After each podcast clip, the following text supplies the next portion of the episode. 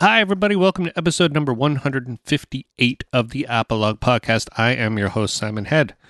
Today's podcast is brought to you in part by Beau's All Natural Brewing. Check out their Lug Tread. It's crisp, balanced, and refreshing. Lug Tread is a lagered ale. It's a term they coined. It's fermented like an ale and cold aged like a lager. It's been Beau's flagship brand since they opened in 2006. As of 2017, it's now available in 355 milliliter cans for the first time, and it's won more than 20 awards. Check out their Kissmeyer Nordic Pale Ale, Tom Green Cherry Milk Stout, Wag the Wolf, which is an IPA, and check out their full time IPA. It's their newest full time brand. Um, it's it's uh, it's delicious. It tastes like it tastes. They they like I've said this before, but they make very very good IPAs. It's a medium bodied ale, finishes dry with lingering hop and fruit notes. And if you're a beer nerd, that means it's really good. So go to beaus.ca and check out all the great products they have. And if it's sold any at all the beer stores, any nationwide in Canada. So if you're from the United States, then sorry, can't get it. Hey, Amazon shoppers, do you like to shop on Amazon? Why don't you help the show out by going to apolog.ca slash Amazon or apolog.ca slash US Amazon? You will be redirected right to Amazon, and from there, you'll be able to shop on Amazon, support the show, if you want to do the old fashioned way, go to apolog.ca and click on the banners located on the right side, locate your country, and bookmark it. That's important. You got to bookmark it. If you don't bookmark it, then you're not helping out. And every time you shop in Amazon, you will be supporting the show. Costs you no extra money. If you want to support the show on a monthly basis, go to patreon.com slash apolog. You can pledge as much or as little as you want on a monthly basis to help with hosting and gas fees. Cancel at any time. Why don't you head over to apolog.ca slash shop to buy a t-shirt? And don't forget to rate, subscribe, and review the show on iTunes and give it five stars, please. It really does help the show out in the ranking where it ranks because we all need to be ranked check out the like the show on Facebook by going to facebook.com slash apologpod and follow me on Twitter at simonhead666. Today on the show, I have Natalie Freya. Natalie is a storyteller. She's also um, a stage manager. She's biked across Canada. She's done all sorts of kind of neat, weird, kind of cool stuff. And um, I thought I'd have her on the show, and it'd be kind of fun to talk to someone who has biked across Canada. And I actually didn't. I don't think really got into the fact that I would like to bike across Canada one day. But she's already done it, so you know why bother? Yeah, here she is, Natalie Freya. I hope I'm saying the last name right on the Apolog podcast.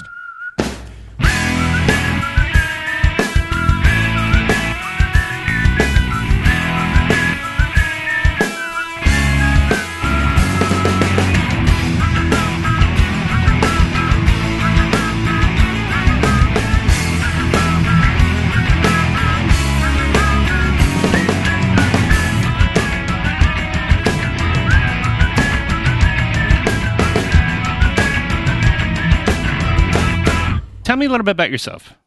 Sure. Uh, well, um, I'm currently working on a PhD at U of T, and I'm a storyteller. So I tour the Fringe Circuit every summer uh, with a storytelling show of some sort. What sort of uh, areas do you write in? Um, lately, I've been writing a lot about adventure. Um, so the last show I toured was about biking across Canada, and um, it was about the various different encounters that you have when you're a woman traveling by yourself and you happen to be on a bicycle and it's unconventional and and people react to you by going like, "You're doing what with your life? Why would you do that?" Mm-hmm. Um, so it was a story about about that. I went from Halifax to Vancouver, and uh, had about eleven different stories that I shared. So one for uh, each of the major places I went through, mm-hmm. and um, it was everything from like meeting people who just invited me to stay in their house overnight because they they liked fellow travelers to um, people I, I shared a campground with to strange uh, roadside attractions that I decided to camp over at, like um, Old George's Wild West Museum in Whitewood, Saskatchewan. Some very strange places. Yeah, yeah. So, what would compel you, or were you on sort of a walkabout? Because that's sort of what happens. So, like, you're you're you're under the age of thirty. No. No. No. What thirty-two. Com- thirty-two. Okay. Yeah. So you're close, but you would like people disappear and go off the face of the earth and travel to to experience life is that sort of why you you kind of you did the ride? Yeah, well, part of it was the year before I had biked down from uh, San Francisco or Banff down to San Francisco. I was supposed to go with two friends, and they lasted about a week uh, before they decided it just wasn't for them. And uh, I still had the rest of the summer, and I wanted to go down to San Francisco. And I have a friend who was like, "Listen, if you just put it out into the universe, I'm sure that you will find other people to bike with." And I was like, "That's stupid. No one is just going to show up here in the middle of this parking lot in Nelson, BC, and want to bike with me to San Francisco. That makes no sense." Seconds later, a car pulls up, and this guy leans out the window, and he's like, "Where are you biking?" And I said, I, I guess San Francisco. And he was like, cool. I'm going to Argentina. Do you want like company? And uh, in the car were three bike, three cyclists at Wow. that exact moment. So the next year, I um, I was thinking about like I want to go and do something. I want to go have another adventure. I was a little tired of staying in Toronto for. I'd been there for seven months, and I was like, not for me. Mhm. Um, so I decided to, to bike across Canada, well, where are you originally from? Sarnia, Ontario, Sarnia. or around there anyway. Yeah. Okay, and so you spent your your whole life there, and Sarnia's eh, it's it's it's not Toronto, and it's No. not even Windsor, but um, the fact that you would. You know, this is things that news people from New Zealand do. I meet a lot of New Zealanders that are either backpacking or doing something crazy and wacky, and and uh, like uh, to the adventure. The adventure is the important word there because you know you put yourself out there to actually go have an adventure, and a lot of people don't do stuff like that. Like life's too Yeah. short to actually capture this time, like to do that. I mean, did did you have you allotted a certain amount of time of your life to actually be you know a free spirit and run around and you know All of it. all of it? Um, yeah, I mean, like what I do for work. Um, I am working on a PhD, but there's so few jobs in academia right now that that at this point, I was joking with some people over the summer. Uh, it is actually more of a reliable career for career choice for me to be on the fringe festival circuit for the rest of my life, Yeah. because at least I know that through a lottery system, I actually have a chance to get a job. Yeah. So, um, just so when you're a writer or a storyteller, you kind of have to be available to go wherever a show might take you Mhm. um, that's kind of what I do, and I, I can't see myself staying put for any long amount of time. Mhm. What are you getting your PhD in? Uh, in theater, uh, theater and environmental studies, um, I look at how different performance types using animals have taught us how to relate to those animals. So how like uh, a circus will tell us this is the only place you can experience a wild or an elephant, and we get certain ideas about what that elephant is, like through personality, through its um, like its natural behaviors, uh, it's anything like this, and then we take those perspectives and we relate them to animals in the wild and what impact that has on conservation. Yeah, yeah. I was reading or listening a little bit uh, to a show that talked about the humanization of animals and how we we project what like a bear is just like stealing picnic baskets, and but Yeah. a bear will will kill you. It will eat you, and, and it's not afraid to eat you, and it Yeah, will this is for fight animals. you exactly so the problem is with with things like circuses and things like that is that you actually project onto that animal Yeah. like it's oh it's a happy little bear with a hat on and it's walking around and and that's that's uh that's so am I sort of close to what kind of like you do Entirely, yeah. And we uh, we have a, a sense of um, giving them like putting a narrative on top of their performances. So like in SeaWorld or something, we will say, uh, you know, we'll refer to the orca as a friend or as a visitor, and even just that that like nomenclature of like you're a visitor makes it seem as if the animal chose to come there themselves Mhm. and chose to put themselves in this situation, which makes the audience relate to them in a different way and relate to the business in a different way, even though what is actually going on with the animal is not very good at all. Um, yeah. along those lines. Yeah, that's. I mean, obviously, SeaWorld, Marineland, all those places are Yeah. pretty evil places. And even the guy who owns Marineland, I don't know if he's still alive, but he's a monster. I mean, like Heard. evil, evil monster. There's YouTube clips of him trying to punch out like activists and stuff. Like, you know. Yeah. So, so you're are you? Uh, so obviously, you're against uh, you know zoos and Oh yeah. you know Yeah, absolutely. captivity. There's a few there's a few zoos I've been to where um, their mandate is solely on conservation, um, animal sanctuaries. I like one of the favorite my favorite places I've ever been is the Belize City Zoo, uh, just outside of Belize City. And it was owned by or started by a woman named Sharon Matola, who back in the 1980s was um, working as an animal trainer for a documentary on Belize wildlife. And at the very end of the documentary, the um, the director turns to her and was like, "Okay, we'll take care of the animals." And she was like, "Well, what do you mean take care of them? Like return them to the wild?" And he was like, "No, they're domesticated now. I mean, kill them." Oh. And she refused to do it. So she took the um, the film lot and was like, "Why don't I build a, a sanctuary for them?" And it's a very very small zoo. It's um like there's not very much space there at all. But her entire mandate is she will only take in animals who have been either born in captivity and cannot come back to the wild, or they've been injured too much to be able to support themselves in the wild, or anything along these lines. And uh, she actually refused. Um, what's the name of the group? Um, the American Zoological Association wanted her to become a member. And they said, if you want to do this, you have to become part of uh, this inter zoo breeding program. And she said, why would I ever want to breed animals in a zoo? Like the, the purpose of a zoo should be to like only house animals who cannot go into the wild. So I don't want to create more captive animals. And because of that, they said that she was being biologically irresponsible, and she, um, I think she told them to go fuck themselves. Yeah, good. Yeah, That's an yeah. It's it's very uh, yeah. It's a deep dark business that whole Yeah. keeping animals. I mean, you know, humans wouldn't. You, you kind of have to sort. It's funny that you'd say that you- we put a human perspective on animals, but would you want to be kept in a cage? You know, because of like who you are, what you do? No. and And- we like we have had zoo, human zoos in the past. Like the Bronx Zoo was pretty infamous for having. Oh gosh, what cult? There's so many different cultures that, that were housed in the uh, in the Bronx Bronx City Zoo, and in the early 1900s, um, activists looked at that and they were like, "You cannot put a person in a zoo. That's completely insane." hmm Um, Well, Native people, right? They were trying to put yeah, Native Americans. Yeah. and uh, I don't remember which cultures. So there's a couple cultures from Africa. The Laplands, Laplanders were put in there. Um, I have a whole list somewhere on my computer, but I don't know where it is at the moment. Yeah. I was at one point going to write about human zoos as well, and then I realized I would be writing papers for 20, 20 years. Yeah. So do you um s- so do you make a point of going to places like that and, and protesting and or is this a Um, thing that you would think you could conquer from uh, writing pages and making people more aware? Like what's your stance on all that? My stance on that, I really support activists. Um, I have a, a good friend of mine works for the Sea Shepherd, Hmm. and I think it's amazing when activists go out there and do that. And I worked for Greenpeace for a couple of years as a canvasser, so I'm totally on board with direct action and uh, and protesting. Um, for me, I think that what I can do best is um, either writing academic papers about it or uh, writing articles about it. That's that's kind of the, what I do best. Yeah. Yeah, well that's that's everybody needs to do their part, you know. Yeah. Number 1 is just boycott the place.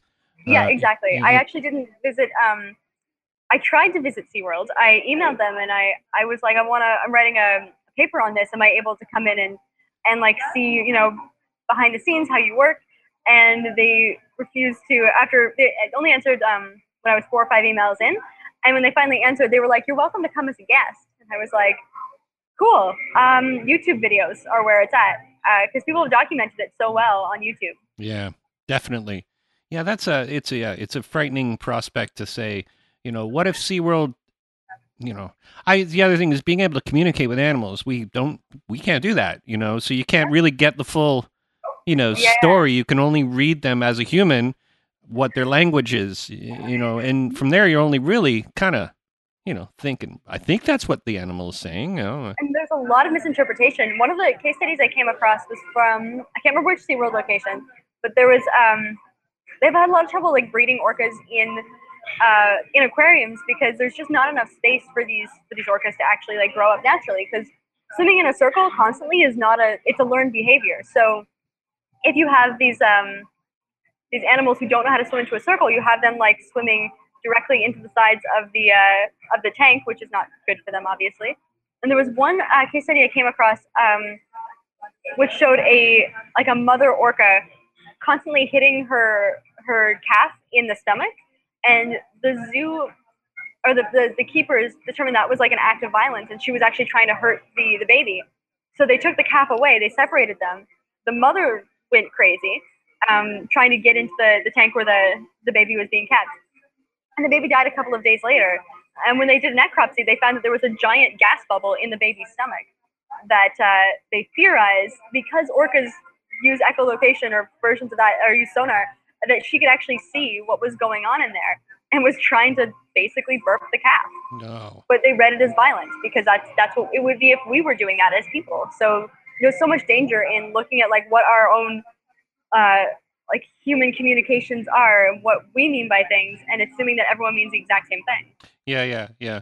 What's your uh what's your stance on like um eat what you kill kind of stuff? Like what's your My stance on what? Eat eat what you kill. Like if the hunter goes and hunts a, an animal and you know uses that animal for food and for I feel like I can't really have a stance on that because I know that it's um, part so many part of so many indigenous cultures and part of subsistence, and I just um, I feel like I can't have an opinion on that. hmm Uh, also, I have never hunted in my entire life, and I would not have the skill or the resources to figure out how to do that. So hmm I think if I respond to anything like that, it's out of ign- ignorance, and I wouldn't.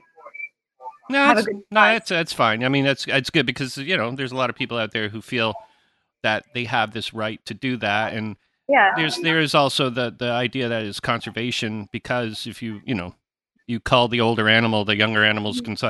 But there's human intervention, you know. So. Yeah. we're only really theorizing all these things, you know. Like there's there is a little proof, but it's not real data. It's not Yeah. solid data, and everything is always like, well, this is our data we came up with. You know, it's not subjective Yeah. it's or objective it's super subjective and it's biased because that's the stance they want Right, to yeah. take right so I am definitely against like safari and trophy hunting. yeah Like, absolutely uh, yeah, those things not so much. yeah yeah well that whole cecil the lion thing was a Yeah. Yeah. was pretty crazy pretty crazy but yeah i mean there's um i mean there's some spots like in northern india where they have to kill the tigers because they're eating people they're Mhm. attacking them you know what i mean like so yeah, it's it's a it's a tricky situation conservation over you know, trophy hunting and all that stuff is always you know and you know it's a i you know i come from the stance of like well i don't know much about it either but i just like other people's to hear other people's opinions because you know it's that's how we become you know More educated. absolutely Yeah. yeah, yeah. So, uh, so beside riding a bike, what el- what else have you? Uh, you sounds like you've done some pretty neat stuff. Um, what else have I done?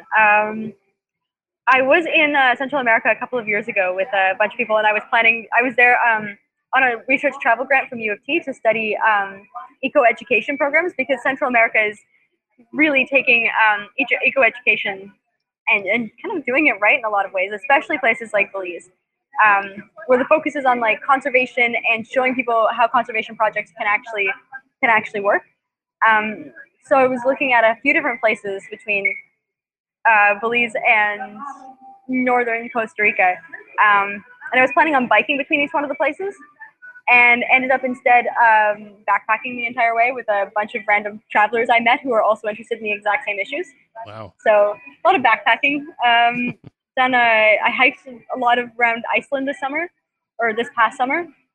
Mhm. Um, so I just happened to be there after a fringe festival and was like, well, I want to see volcanoes, and the easiest way to do this is to grab a backpack and just go on a hike. Mhm. Um, I'm going back there actually in January. Um, I'm developing a circus show about uh, women who in the 1960s wanted to become astronauts. So they petitioned NASA to be considered for the astronaut pool. And NASA said no, primarily because they were women. Uh, and I found out about this when I was in Iceland and um, started to develop a circus show about it. And there's a theater company in Iceland that invited us to come and create the show there. Oh, So going there in January. Yeah. time for no sunlight. Oh man. Yeah. Yeah. So in theater and things, um, what side of the theater are you more interested? The acting or the technical or the production side of it? Uh, technical production side. I'm mostly a writer, but if I'm doing anything else in theater, I'm usually backstage. yeah, yeah, yeah, yeah. I had the uh, I had the guy who created QLab on my show three Oh, weeks. Oh, cool. Yeah, I saw that on your website actually. Yeah, a couple of weeks Uh, ago. He's a QLab fascinating guy. Yeah. QLab is the only reason I have a Mac. Uh, Yeah. Like if if that wasn't a, a Mac only thing, I would save so much money. Absolutely. Well, yeah, it's it's yeah, Mac's a fun, funky thing because Yeah. listen, we had this PC in our theater trying to run video, and it was Mm-hmm. glitching, it was crashing. It's like, yeah, I'd rather have my QLab running. Plus, Same it can here. it can run in. Um, I run two at the same time, anyways, because of redundancy. Um, the theater you work at? Richmond Hill Center for the Oh, Performing Arts. okay. Yeah, I I've been there for a circus show there. I was stage managing a circus show there last November or December. I can't remember. With um, Zero Gravity. I was there. Yeah. Yeah, what were you do? Really? I don't I, remember yeah, I was, in, I was in the booth calling um calling lights and sound.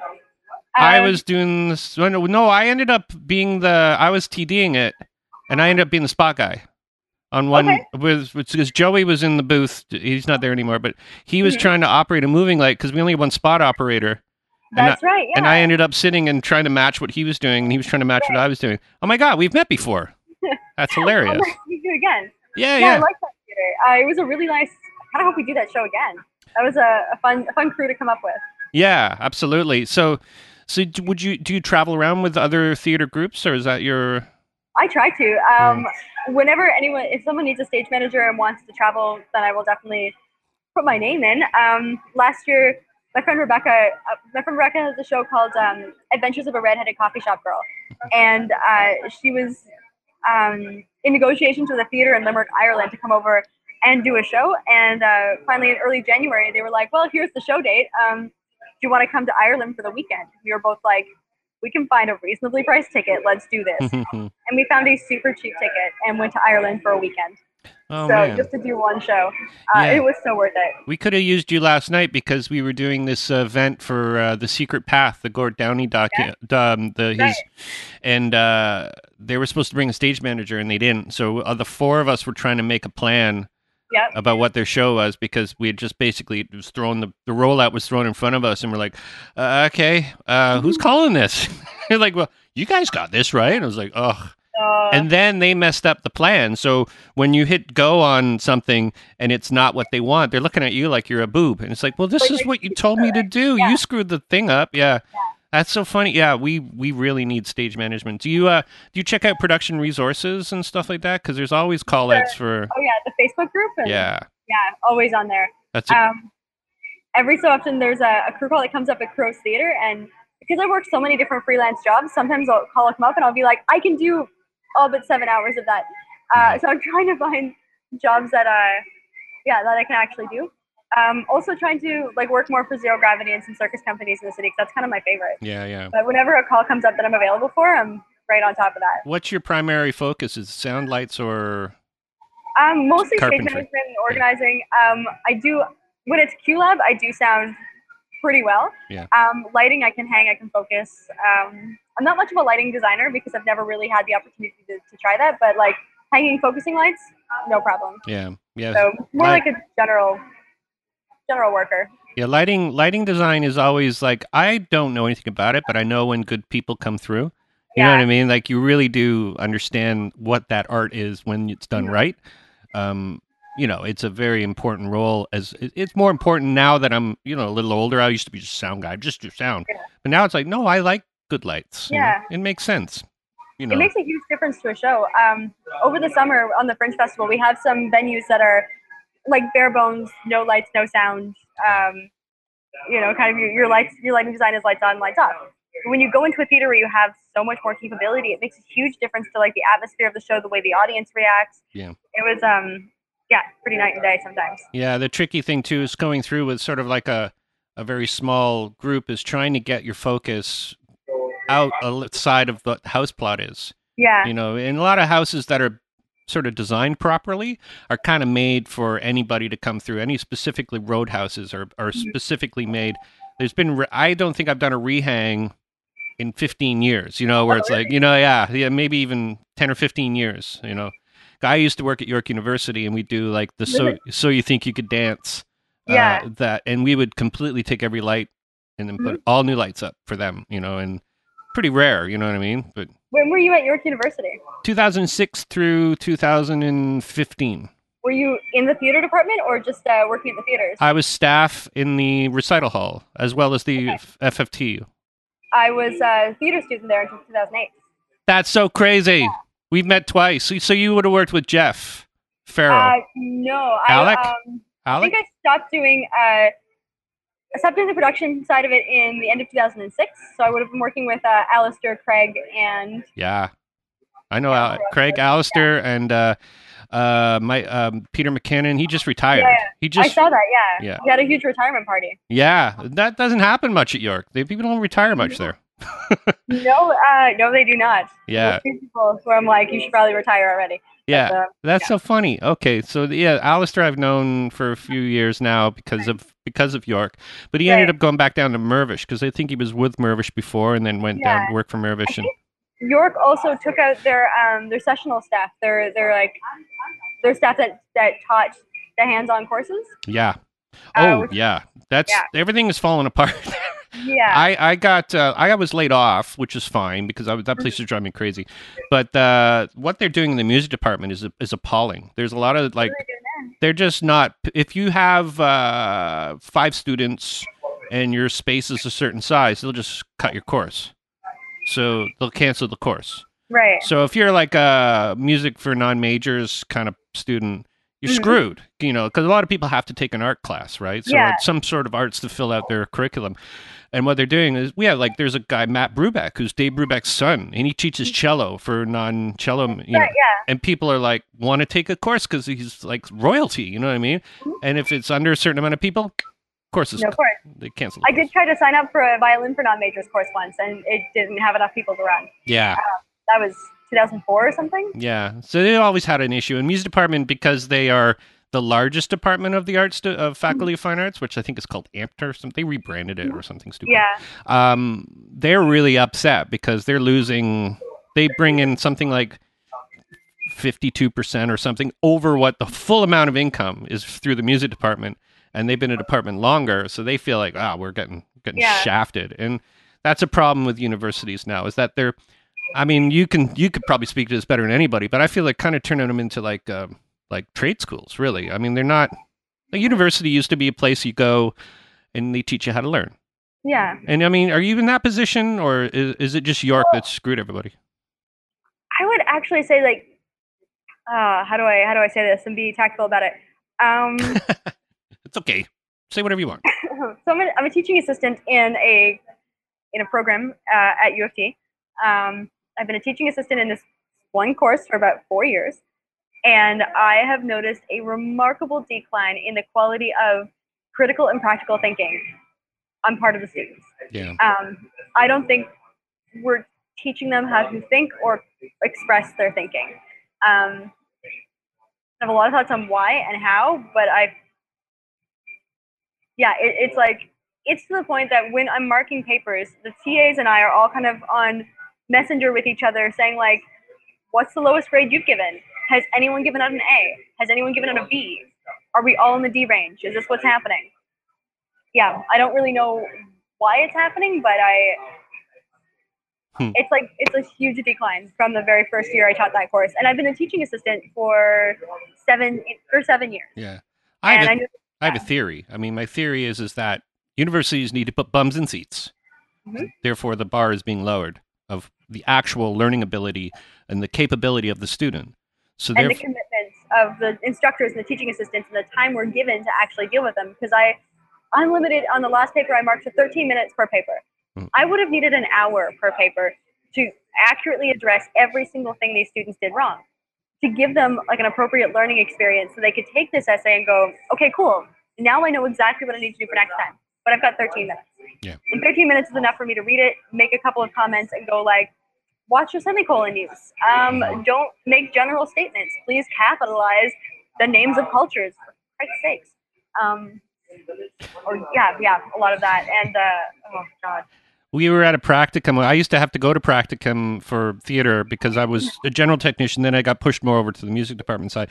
But during one of the practicum um, classes, somebody stood up and said, "I've read all of your postmortems, and there's a lot of grammar mistakes." and I'm like, "That is not a grammar grammatical error. Isn't that a grammatical error?" I'm not like you know. I only work at a university. I didn't go to one but there seems to be like a a level of coddling from the parents their parents and there's some sort of weird um parents from the 70s are are different than parents from the 80s yeah, and it's a big big difference there's a huge shift i mean i mean you you you fall into a millennial group Mhm. right you're in the millennial Yeah. but you don't really you have you you don't have the millennial isms is that is that you know my parents like if I got a D would have been like, what the hell is wrong with you? Yeah. like why did you do that? Yeah. Um, they never once would have stood up for me to a teacher, unless of course the teacher was doing something seriously wrong. They would have been like, Yeah. go take care of it. Yeah. Um, but I've had I've had student parents call me Yeah. and be like, my son. It's always it's always for their sons. Yeah. My son deserves a higher grade. You don't know what you're talking about. And I'm always like, first of all, how did you get my phone number? This is creepy. Second of all, like, what are you doing contacting me for your child? Yeah. Um, let them speak for themselves they're and adults really like- it is always male students from a higher or upper middle class background. Yeah. Never female students, never international students.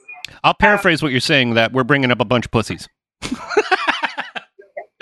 Uh, But the- another thing I've noticed, we, we're also like U of T specifically will go to countries like China and they will waive language requirements, yeah. and all these students will come over, and they may have been the smartest in their class in China, but most of them don't speak English, Yeah. and U of T is providing absolutely no support for them. So you have like in this class, I, I'm in a, of 500 students. There's probably a good like 200 of them Just don't know. that don't speak English as a first language, and like they are working their butts off. They are doing everything a university student should be doing. They're asking for extra help. They're going to like the writing centers. There is nothing that we can give them that would make them the A students they were in China, and U of T doesn't care. They're happy to just take because international student fees are about twenty-one thousand dollars a year at U of T. hmm They're happy for twenty-one thousand dollars, even if it's for one year, and that student goes away. Yeah. It's Well- supremely greedy. Yeah, absolutely. Well, that happened at York too. Where our the dean of fine arts went to India to try and recruit new students and try to actually open a campus, a Cool. York University campus in India, but also mm-hmm. started bringing students over. Same thing. Like we need to put bums in seats. It's like we're not we're not putting on a, a show where we have a deficit and we have a you know we have a problem and we have a there's two ledgers. There's a plus and a minus this is someone's life, you know, and and you know I've spoken to people who my age who went to university, and it was like, oh, we hung out and smoked pot all day. It's like, okay, well, you seem to be doing okay. I mean, you're adjusted. Everybody's everybody's kind of adjusted, but there's always been this big pet peeve of mine is that there's this sort of entitlement of the student to say, you need to teach me, you need to do a better job teaching me, you know. I, some kid stood up and he said, uh, listen, I need you all to tell me regularly that I'm doing a good job. And I stood up and go, Okay. maybe you're not doing a good job. Yeah. Maybe he's not telling you. Maybe you're just not doing a good job. Do you ever think of that? You know, and of course he was appalled. You know, it's so sensitive. You know, I, I, you know, listen. I understand that there's we're different. We're society changes all the time, and we're not like sending 18 year olds off to war, uh, you know, to fight. You know, an evil monster. We're not Right. really doing that. The people are trying to do it, but it's a different era. I mean, like we're we're we were hardy people. Now we're kind of turning into, you know, pussies. But on the other hand, I mean, if you're gonna, uh, be, as a university, want to put butts in seats, you should make sure you can take care of the butts Yeah, and like make sure that they actually have the ability to succeed in the environment you're putting them in. yeah, Um, kind of like when people complain about millennials all the time, like, oh, you, you need um, what is that? The, the viral video that went around of that that guy who was just like, here's how you understand millennials, and it's um, Hmm. They want an easy job and technology and all of these things. I think what it comes down to is that millennials just want the ability to not work 14 hour days so we can pay our rent, rent that is astronomically higher, and not don't don't want to have to like literally consider selling body parts in order to pay for tuition. yeah, I'm in the eighth year of my PhD right now, and I went to a bank to be like, I need one more year of tuition, and I've got a student line of credit from my undergrad. Haven't touched it since my undergrad because I've got my master's and my PhD paid for up until this year, and I asked them for one more year of funding, like not a lot of money. And their response was, "Well, do you think we should be taking care of you for the rest of your life? Maybe, you, maybe it's time for you to get a job." And I was like, "Cool, I've got seven. I've got Mhm. seven yeah. and I work from 8 a.m. until 10 p.m. every day. And this is why it's taking me eight years to finish a PhD. And I don't know a single graduate student who's not in the exact same position. There's a lot of people with PhDs that are well into their 30s. Yeah. Doctors, you know, people like Yeah. like brain surgeons and things like that. But these are the people that are going to save lives, you know, and they, we should be supporting that. And Yeah. it's it's uh, you know, there is uh yeah, the thing is is about the bottom line about banking and stuff is like, well, we need to show some results here. I mean, if you had a student, I know people that are like my age, they're still paying their OSAP. Yeah. you know, they're still paying it back. It's like it's insane. Like I have two children, and we've just been always just just trying to put money away and put money away just to help them with their college and their or university or anything, Yeah. even if they need a leg up. You know, and that's sort of there's That's listen. My wife's a great planner. I'm a horrible planner, but that's all her trying to make a difference in their lives, and that's why we're Mhm. parents. Is you know that's why people have children is to make you know what I mean to make life better. Eh, That should be the the ultimate goal, in my opinion. Yeah. You know, yeah, the yeah that sucks. I'm just thinking about having to go to the bank to explain. I'm still learning. Uh, Mhm. I'm I'm pretty smart. You know, I've been doing this for this long, and uh, And please value my work. yeah, And, uh, I'm about to go back to OSAP actually. Uh, after this, I'm going to go to the Student Financial Services and chat with them about whether or not a PhD student is eligible for OSAP. You should get scratch cards. You know, like the things in Right. the in the variety store where they scratch or they pull the things, or go to the casino. There you go. I also used to work for I used to work for a nightclub. My very first storytelling show was about working in nightclubs and uh, how it was um, making me more money to work in a nightclub coat check than I was getting paid as a teaching assistant. yeah, And I'm going back there. I had like a couple years ago sworn it off and been like, I'm done with this because Mhm. you know you work three late nights in a in a row and then you're done for the week. Um, but I'm going back. yeah, yeah. And you know, when you say there is also the other side of it is that minimum wage is going up, and you know, but cost of living is uh, you know way up. You know, Yeah. I worked a job where it was like, we're going to give you 1.5 percent a year raise. I said, but the cost of living goes up three percent. So Yeah. uh, tell me how I'm making money here. I had a job interview a few weeks ago at um at a theater company in Toronto uh, for a very casual job, like a job that I would not expect to have to like commit a certain number of you know days a week for the rest of my life. Yeah. Like I was expecting I would work three or four shifts a week. The end.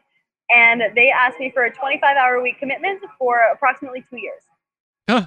And I was like, oh, so what's the salary? And they said $10.45 an hour. Aye, aye, I said, uh, have a nice day. Yeah, no, thank you. Yeah, no. I did an interview on the phone for uh, I forget. I'm not going to tell you what, but they were for a TD position, and it Mhm. was uh, 180 dollars a day to tour. Okay. I'm like, that's Right.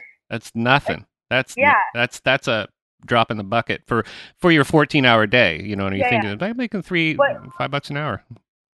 I mean, for someone like me, I would say $180 a day, bring it. But Yeah. like, if I have no expenses, no dependents, nothing, Mm. and my housing and everything is covered, that's cool. But you can't expect someone who's got a family to be able to live on that. No, absolutely. It wasn't wasn't what they described too in the job. It's like, well, you're going to be driving the cube van, and uh, it'll just be you with the set and the dance floor, and you're going to put it all down, and then you're Mhm. going to do the show and do the sound, and then you're going to put it all back in the truck and drive to somewhere else in Northern Ontario. I'm like.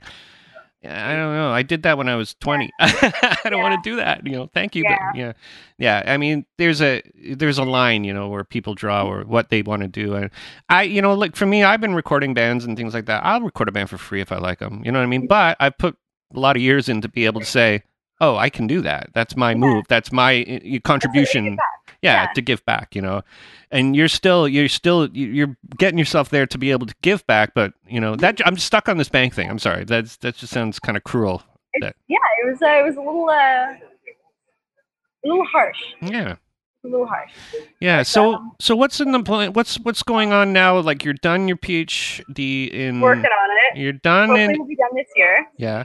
How do you know you're done? Like, is there a final, like a, a, a period you put on something? You go, that's it, or do you put God, it? Um, I think what well what I need to do uh, is finish edits. Um, then it has to be approved by my supervisors, and then there's a, a defense where I meet with my supervisors and we kind of go through the the entire thesis, and they determine is it good, is it not, have you learned something from this, what can you do with this in the future, and then they declare you a doctor. Uh, so it's a long process to organize. Um, Don't know when it's going to be organized, but um, I was kind of hoping it would be done in December.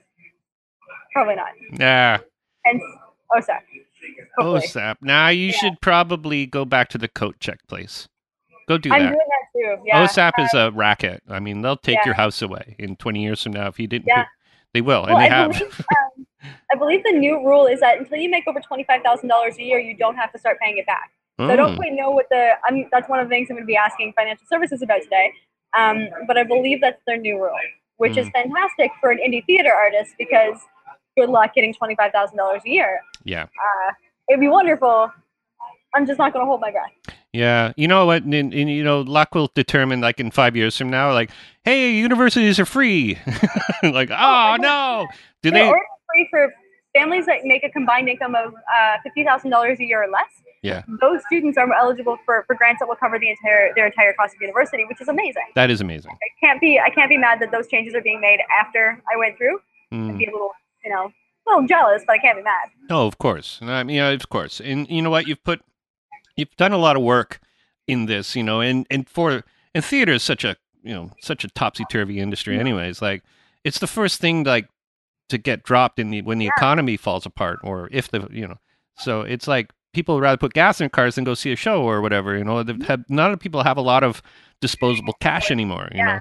So so to to to do something, and I think what it does, you know, what my optimist side says, it's only going to make theater better because the people that do good theater will be able to survive.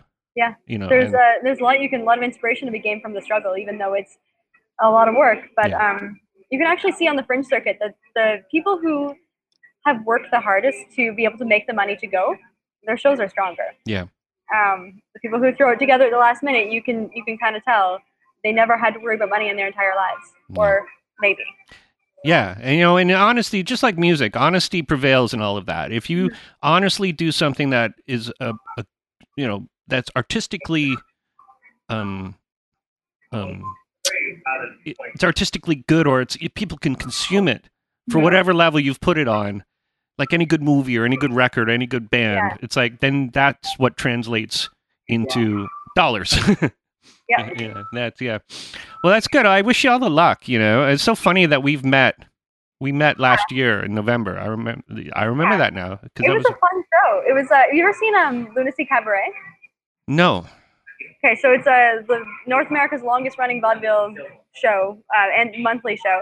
It runs out of a place called Center of Gravity at Greenwood and Gerrard in Toronto. Okay. And our last two shows in that building are going to be in November and December um, before the building is sold Mhm. and turns into something else.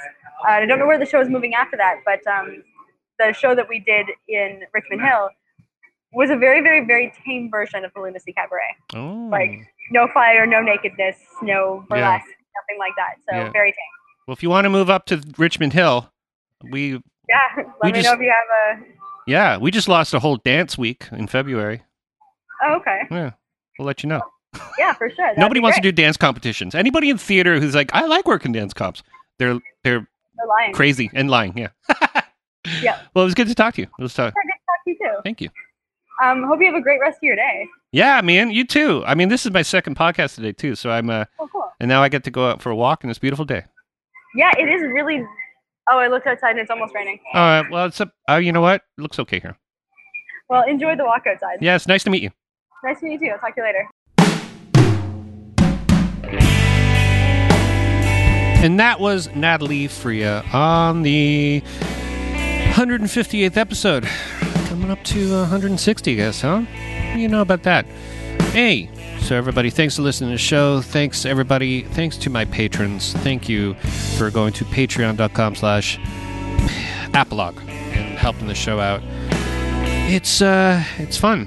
You know, I just had a really good I just it's coming out next week, but I had one with a guy named Zach Gearing from uh, a band called Demons, and uh, it's a really interesting conversation. I want you to come back next week and listen to that one. Don't forget to tell friends and go on uh, on iTunes because that's a thing. It's an uh, it's a it's an important part of this show is letting people know that there's a show called the Apologue Podcast. Yeah, so thanks for listening to the show, and we will see you again next week. Thanks to Beau's for the beer. Uh, I just had one. That's why uh, I'm a little slow on the up and I'm a bit gassy. So uh, we'll see you next week. Okay.